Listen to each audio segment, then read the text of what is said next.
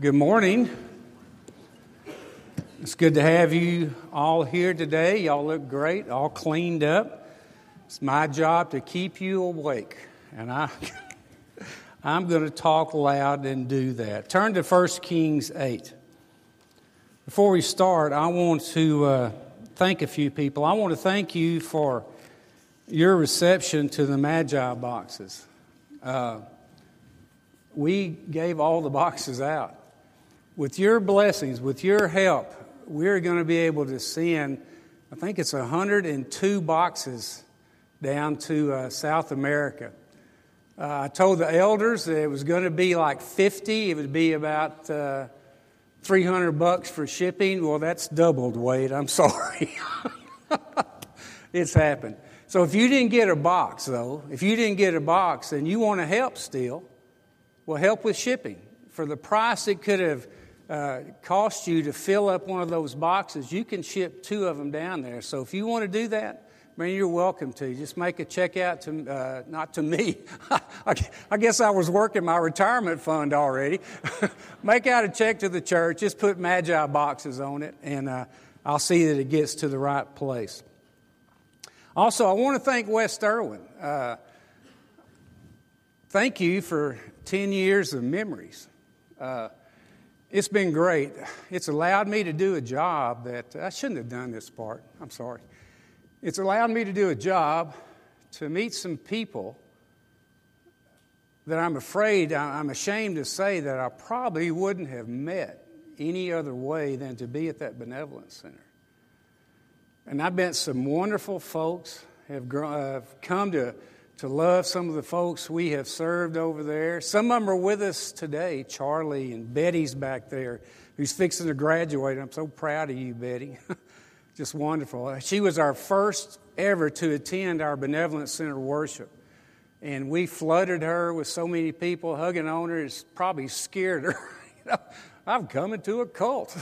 Just, it was amazing. But anyway, I'm so glad for this job. And, uh, Jay said, I came up here in blind faith uh, last week. I came up here with no job and two house notes. I call that stupidity. and, and what does it say for our banking industry that would give me a loan for two houses with no job? So, Jacques, be careful with that. So, anyway, but I want to thank you for uh, letting me be a part of your life. It's been wonderful. And uh, I'm, I'm just so grateful for this time. I'm looking forward to retirement. I don't know what it's going to bring, uh, but I'm excited. I'm going to still be here at West Erwin. You're home to me. And so uh, I just want to thank you for that. But today, let's talk about today. We're going to be talking about Solomon's prayer of dedication for his temple. And I know you're probably thinking, well, man, what has that got to do with us today? And I think there's a, a lot of reasons. We're going to kind of go with the outline. Number one, I'm going to tell you look who prayed this prayer. I mean, this was Solomon, who is described in Scripture as a man full of wisdom, full of knowledge beyond measure. And I'm telling you, I think we can learn something from him in the way we pray and for what we pray for. It's also offered at a time when the, the kingdom of Israel was at its apex, at its, the top of its game. It was strong militarily, it was strong in their physical blessings, it was strong in spiritual blessings. And the temple, it was so important in their worship, and they had finally got out of the tabernacle into the temple, and it was a glorious day for Israel. And so we look at their spiritual blessings, we look at their physical blessings also. But then again, there's also kind of a, a sad part because we know what the future holds for Israel. Solomon's going to reign for 40 years, and after those 40 years, his son is going to take over. And we're that close from a divided kingdom, and really what many consider to be the downfall of Israel how quickly our lives can change without God. So today I want us to look at a few passages from this prayer, and I wanted to determine, I really, I changed the title and I forgot to tell Sharon. so, Tucker, if you ever change a sermon title, tell Sharon. she needs that. And I'm sorry about that, Sharon. But really, I wanted to talk more about instead of me trying to tell you what kind of people we need to be, I think that's kind of harsh. I would rather tell you just exactly what Solomon tried to pray for and how he prayed for his people. And I think that speaks volume for, for leadership among God's people. So let's open up 1 Kings 8 and let's go to the first one. Chapter 8. It's really we're going to start in uh, chapter 8, verses 10 and 11. This is really before the prayer, but I want to make a point, and it kind of goes back to what Ken said a while ago in his introduction. And this is after the priest had, had put the ark into, isn't that a beautiful picture? That's the artist's rendition of the Ark of the Covenant. Very important piece of uh, uh, furniture for, for God's people. And starting in verse 10, and when the priest came out of the holy place, a cloud filled the house of the Lord, so that the priest could not stand to minister because of the cloud, for the glory of the Lord filled the house of the Lord. Solomon prayed for a people that would seek and welcome the presence of God. I hope we're here because we want to be. It's our chance to publicly, as a family of God, as a group of believers, as a group of people that wear His name, it's our chance to publicly praise Him and thank Him for the mighty works He have done. He has done in all our lives and in those we have seen around us. It's a chance for us to realize that really this is not about me. It's not about my wants. It's not about my desires. It's about what I can bring to God. It's about how my heart is toward what He has done. It's how my heart can be poured into worship. And I want to bring a blessing to everyone that is around me and in this church family. I think about if you keep this place marked, go over to Psalms in the 51st chapter. I think this is so true when you look at Psalms 51, you see, you see the, the writer talking about creating me a clean heart, O God, according to your mercy. Take care of my sins. Wash me thoroughly from my iniquities.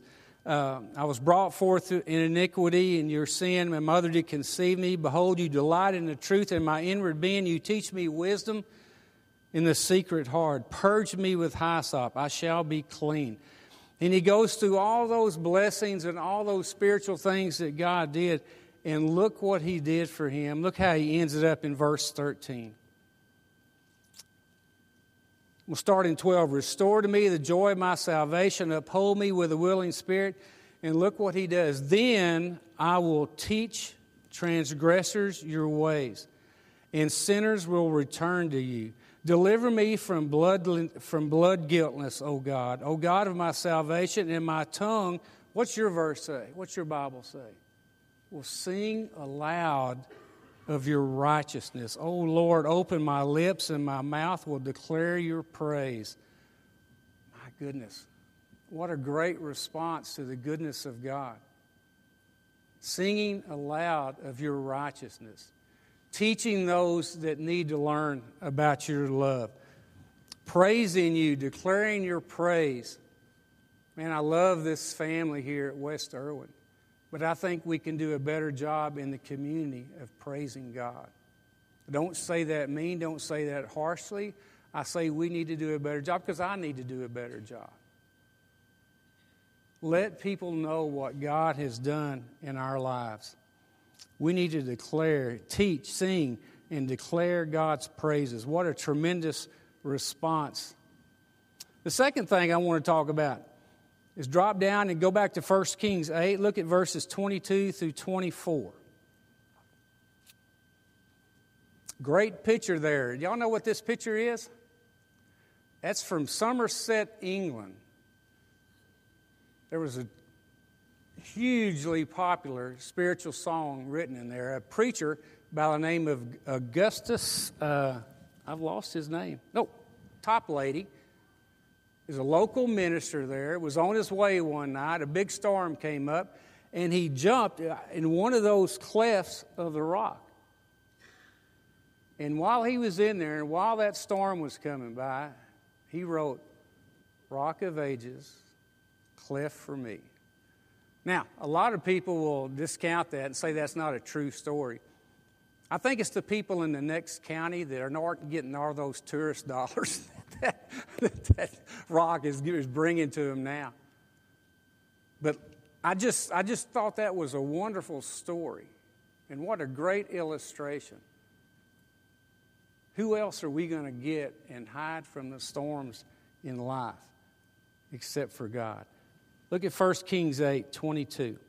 Then Solomon stood before the altar of the Lord in the presence of all the assembly of Israel, spread out his hands toward heaven, and said, O Lord, O God of Israel, there is no God like you in heaven above or on earth beneath, keeping covenant and showing steadfast love to your servants who walk before you with all their heart. Solomon prayed for a people that would know and trust in the faithfulness of God. He has fulfilled every promise he has made to his people. Today in our Bible class, I asked about what kind of blessings do we have in God. Carolyn Womack, right off the bat, says the promises he's made us. Isn't that true? Isn't that great to be at the fact that we can live on those promises, we can trust those promises, and know that He's going to deliver us? He told his people what he would do, and he did it. He has been with his people from the beginning of time, and what makes us think he's going to stop in 2022? Philippians 1 and 6, Paul wrote to the church, he says, Of this I'm sure that he who began a good work in you will bring it to completion in the day of Jesus Christ. We worry about God. I don't know what you can do with this world today. There is just too much going on in Washington. There's too much going on in Tyler around us. It's just too much for you to fix. Well, I got news for you. God has dealt with stubborn people before. God has dealt with all kinds of evil. God has dealt with selfishness. God has dealt with idolatry. God has dealt with people turning their back on Him.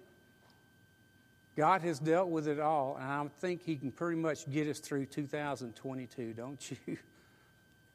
He is not going to leave us alone. I think more than anything, these last two years, God is probably saying, Where have my people gone?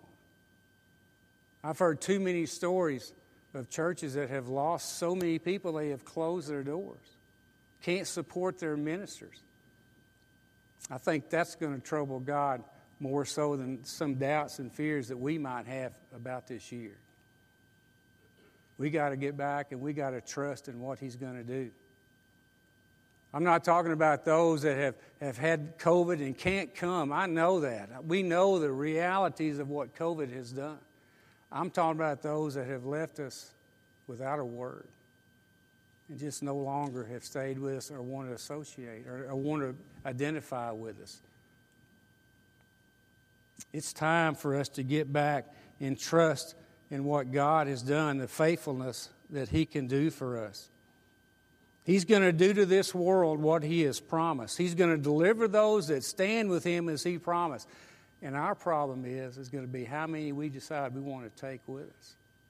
And we're going to have to make that choice.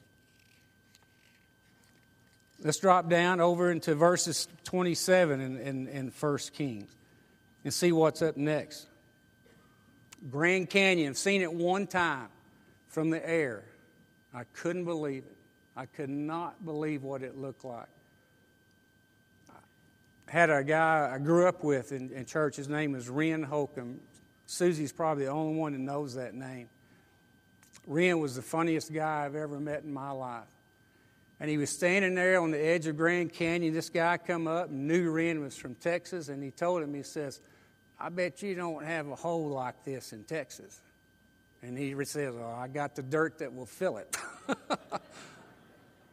what a beautiful, beautiful thing of created. Look at verse 27. But will God indeed dwell on the earth? Behold, heaven and the highest heaven cannot contain you. How much less this house that I have built? Solomon prayed for a people that will know and trust in the greatness of God. God is greater than the creation. The creation was made to give honor and glory to God. Psalms 119, uh, I mean Psalms 19 and 1, the heavens declare the glory of God, and the sky above proclaims his handiwork. I'll tell you, I don't know much about space and time, but there is a lot of space that we have never come close to exploring. And yet God created it and put it there. I don't know what for, other than declare His glory and declare His handiwork. But to know that that kind of God is there looking for us, helping us, loving us, caring for us, is an amazing sight to me. David wrote in 1 Chronicles or 29, 11 through 13. This was after David had taken up a collection for the temple. It was after he had charged Solomon, because Solomon was fixing to, uh, to take over for king uh, for him. It was at the really end of his life, and he had all his officials and gatherings there. And listen to what he said. Yours, O Lord, is the greatness and the power and the glory and the victory and the majesty. What an opening. Woo. We don't pray like that anymore. For all that is in the heavens and in the earth is yours. Yours is the kingdom, O Lord, and you are exalted as head above all. Both riches and honor come from you, and you rule over all. In your hand are power and might, and in your hand it is to make great and to give strength to all. And now we thank you, our God, and we praise you for your glorious name. Great praise in prayer, isn't it? 2023 is coming. And I'm telling you, God wants His people to stand up and look around and realize His greatest treasure is us. He created us and gave us these remarkable bodies well, kind of. and in that body, it's amazing. We can take a sledgehammer and bust something and break and turn right around in the same hand that swung that sledgehammer, pick up the tiniest coin off of a table. Robots can't do that. Whatever man makes doesn't come close to what God has made. And he's there telling us, You're my greatest creation. I have done wonders in making you. I have filled you full of compassion, and that's what I need next year. I need that in you. I want you to rise up and realize how strong and powerful you are with me working for you. That's God's message to us today. So we've got to be excited. We have to know and we have to trust the greatness of God. And as Bill told us a few weeks ago, our God is not too big for any problem we might have. Great, great lesson. Drop down to 1 Kings 8, verses 28. Yet have regard to the prayer of your servant and to his plea. O Lord my God, listening to the cry and to the prayer that your servant prays before you this day. That your eyes may be open night and day toward this house, the place at which you have said, My name shall be there, and you may listen to the prayer that your servant offers toward this place. Solomon prayed for a people that treasure their prayer life with God. We know the benefits of prayer. We know the power it can give us, and we know how it can help us in our life. But I challenge you today. I challenge you as a church to take your prayer life outside these walls. I challenge you to, when you're out and you're and you're in the public and, and you strike up a conversation with a stranger and they start talking about things that are troubling in their life, and they'll do that, right? You've all been a part of that. Stop. Stop right then and say, Let me pray with you. Some of the most meaningful spiritual experiences I've ever had has been praying with complete strangers outside these church walls. Had a lady, her husband fell down in uh, Spring Creek, it was down in Humble. He died out of a heart attack. She was laying there and people were patting her hand. I, I just knew some people that were with her, didn't ever knew her. I sat down and we prayed with her. I got thank you notes from her for years after that. Amazing the impact we can make. My challenge to you is if we will develop that attitude that we can pray for people we don't know in a public place. We have that right given to us by God, amen? And we can do that. How much easier is that going to make us to share our faith with those strangers and tell them how much God has loved us and blessed us? And we need to be able to foster that and not be afraid to take our faith outside these church walls. Tyler needs it. Amen? Tyler needs it.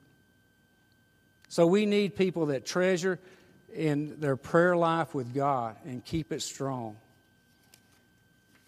Lastly, 1 Kings 8 31 and 32.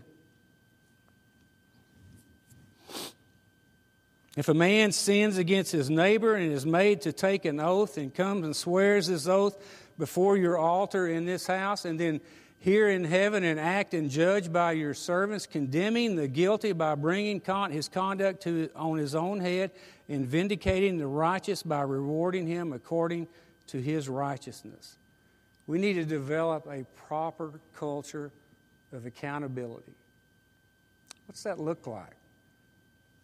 It's where we can answer to someone in our family here at West Erwin, that can help us, guide us, lead us back, and get us back on track with God. And it's done without condemning, it's done without harsh judgment, it is done without uh, finger pointing, it is done without gossip, it is done with grace and mercy and love and compassion. And it's done with the goal of one thing in mind, and that's restoration. I grew up in a church that we used to see a lot of responses every Sunday. It just it was just that way. And that was kind of exciting as a child to see that. But unfortunately, what I heard also was the gossip and the bad things said about what that person had done. So we need a proper culture of accountability. We need an environment a family. it's almost scriptural, isn't it? A family where we can fail and not be afraid to acknowledge it with someone else. A family that we can make mistakes and know that we're going to be helped in love and caring about what happens to us. A culture of accountability. So, my question to you is what do we need to be praying for in our life? Need to love like we did when we were younger. I love this picture. I've used it before in one of my sermons, and if you can guess which sermon it was, you can ship off a Magi box for me. I love that picture because what does it show to you? Two sweet children that love each other despite a difference in culture, despite a difference in skin color. Wouldn't it be nice to, to be in a family that loves like that? Doesn't care about your social status, might disagree with each other, but don't care because I love you. And we can continue to, to grow and edify each other and be a part of the family. uh, a family relies on love, it relies on the Spirit of God that to, to help us control our lives so we can live in a, a great life with you. We need to pray to be spiritual in all we do, here inside and also outside these walls. And we need to want to bring all the people we can. The kind of people God wants us to be. I think we can learn from listening to Solomon. I think we can learn from our study in the Bible. And I think we can be a great people. We are a great people. But the work is not over. Amen? If there's anything we can do for you, come now as we stand and sing.